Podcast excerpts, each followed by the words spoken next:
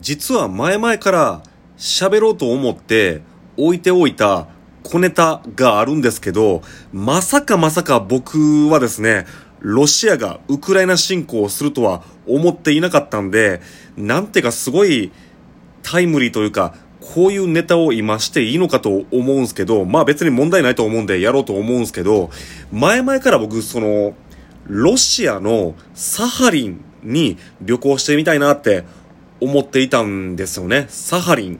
サハリンというのは、これはロシア読みですけど、日本語読みで言えば、カラフトですね。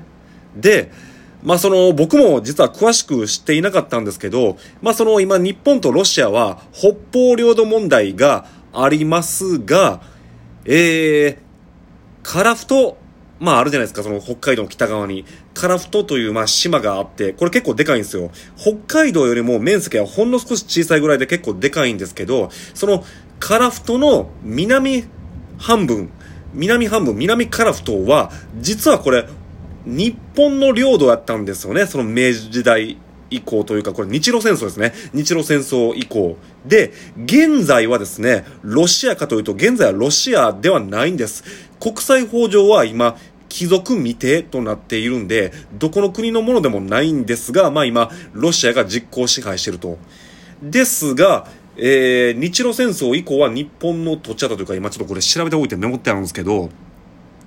もともと明治時代に日本が開国するじゃないですか。で、日本が開国した時に、まあ、ロシアと交渉をするんですけど、日本は、カラフトはもう全部あげるから、その代わり、千島列島をくださいとロシアに、まあ、交渉して、それが認められて、千島列島は日本のものになって、カラフトはロシアのものになったんですね。その千島列島っていうのは、その、いわゆるその、今、北方領土問題がありますけど、その北方四島を含む、なんていうかその北海道からそのカムチャッカ半島ってあるじゃないですか。その北海道からカムチャッカ半島まで、あの、島がなんか一直線にダーって連なってるんですよね。それを、いわゆるその千島列島って言うんですけど、で、その、その千島列島のその北海道に近い4つの島ってのは、これ大昔から日本人がもう住んでたという歴史があるんです。だからもうこれは間違いなく日本のもんやろって主張してるんで、これは国際法上、北方四島は今でも日本の領土なんですね。まあロシアが実効支配してますけど。で、その、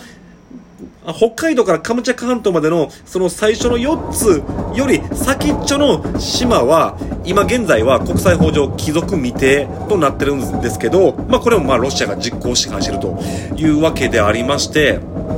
で、その後日本は日露戦争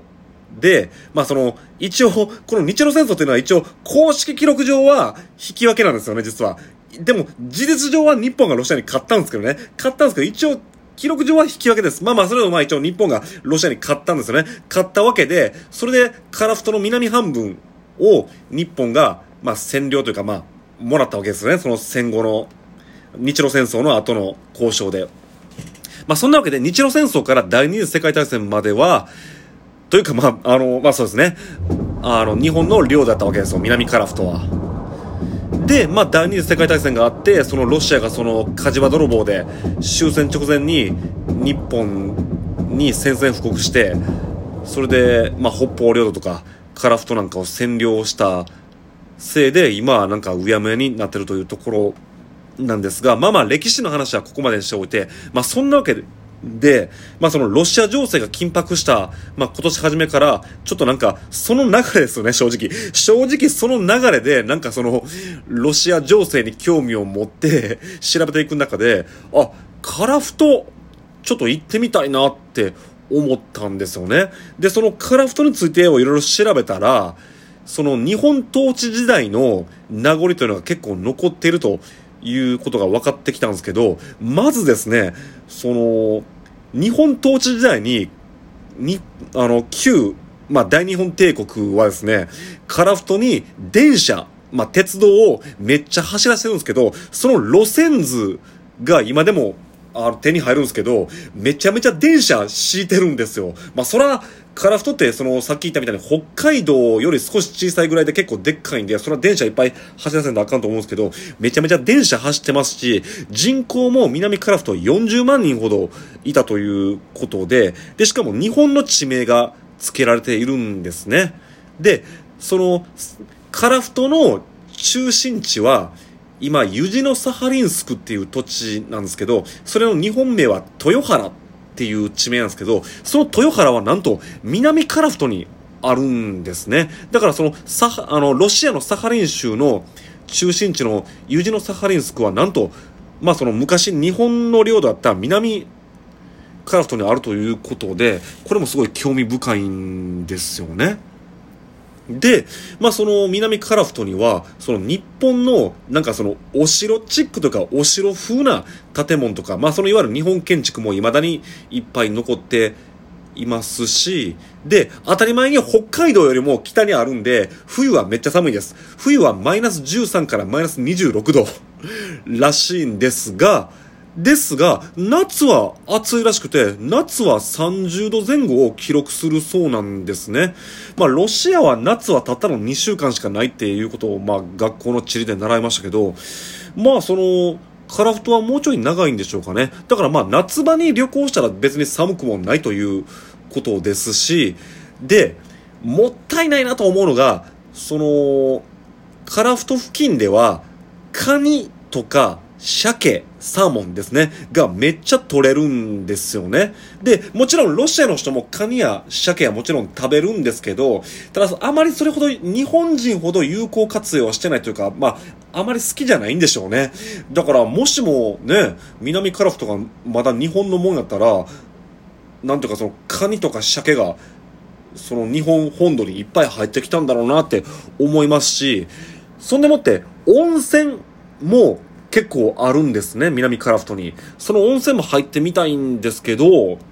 まあ、そのロシアの人も温泉に入るという文化はあるそうなんですけど、日本人ほどそんな風呂好き、温泉好きではないそうなんですね。一応豆知識を一個言っておきますけど、あの、これあの、あれですよ、隣のトトロってあるじゃないですか、映画で。宮崎駿の。で、隣のトトロで、お父さんと娘二人が一緒に風呂に入るシーンがあるじゃないですか。あれって、日本人からしたら別に普通の光景ですけど、外国からしたらクレイジーなんですね。親子で風呂に入るっていうのは、なかなか外国ではないらしいですし、しかも、お父さんと娘、つまり異性の親子で風呂入るなんてもう言語道断らしいんですね。ところが、ロシアは、そ日本と同じく、それ別にあるそうです。親子で風呂に入る、ましてその異性の親子と風呂に入るっていうのは、ロシアでもそれはよくあることらしくて、だからロシア人が隣のトトロを見たら別に、ふーんぐらいにしか思わないらしいんですけど、まあそんなわけで、まあ、その、サハリンあいや、あの、南カラフトには温泉もたくさんあるんですけど、これもまあ日本のもし寮だったらその温泉をもっと有効活用してるんちゃうかなって僕は思うんですけど、まあそれでもその南カラフトの温泉も行ってみたいなと思いますし、あと逆に、逆にこれはむしろロシアの方が有効活用してるなと思うのが、南カラフトはなんと石油もたくさん出るんですね。まあだからロシアは占領したんちゃうかと僕は思ってるんですけど、だからもしも南カラフトが日本の領だったら、日本は石油を一応ある程度自給もできる国だったになってたんちゃうかなみたいなことも、そういう妄想も思ったりするんですけど、まあまあそういうちょっとね、もう今日前半からずっと政治的な話ばっかりをしてきましたけど、まあ一回そういうちょっと小難しい話は、まあ置いておきましてですね、まあその、僕は基本的に海外旅行に興味なくて、それよりも国内旅行をいっぱいしたいと思ってる人間ですし、しかも僕は滋賀県出身にもかかわらず、お隣の岐阜県が大好きで、岐阜県の旅行をいっぱいしたいと思ってる人間ではあるんですが、なんか今急に南カラフト、まあ、カラフトサハリンですね、旅行してみたいなと思って、で、まあそのカラフトに行って、カニとか鮭を食べて温泉に入って、で、あの、大昔の日本建築を見て、なんていう観光旅行をしてみたいなと思いますし、ただまあ、ロシアは今こんな情勢ですごい危ないんで、大丈夫かなと思うんですけど、調べたらツアー旅行もやってるんですよ。まあツアーやったらまあ添乗員さんもいますし、他にも一緒に旅行行く人もいるんで、ツアーやったら安心だと思うんで、まあそのロシア情勢が安定したら、ちょっとカラフト旅行でもしてみようかなと思うんですけど、まあ、ここまで来てあれですけど、もしこれを聞いてる人の中で、いや、そのカラフト旅行したことあるで、とか、あとそれからまあそのロシアに旅行してて、そのロシア情勢詳しいでという方いらっしゃいましたら、あの、ぜひお便りお願いします。僕にいろいろと教えてください。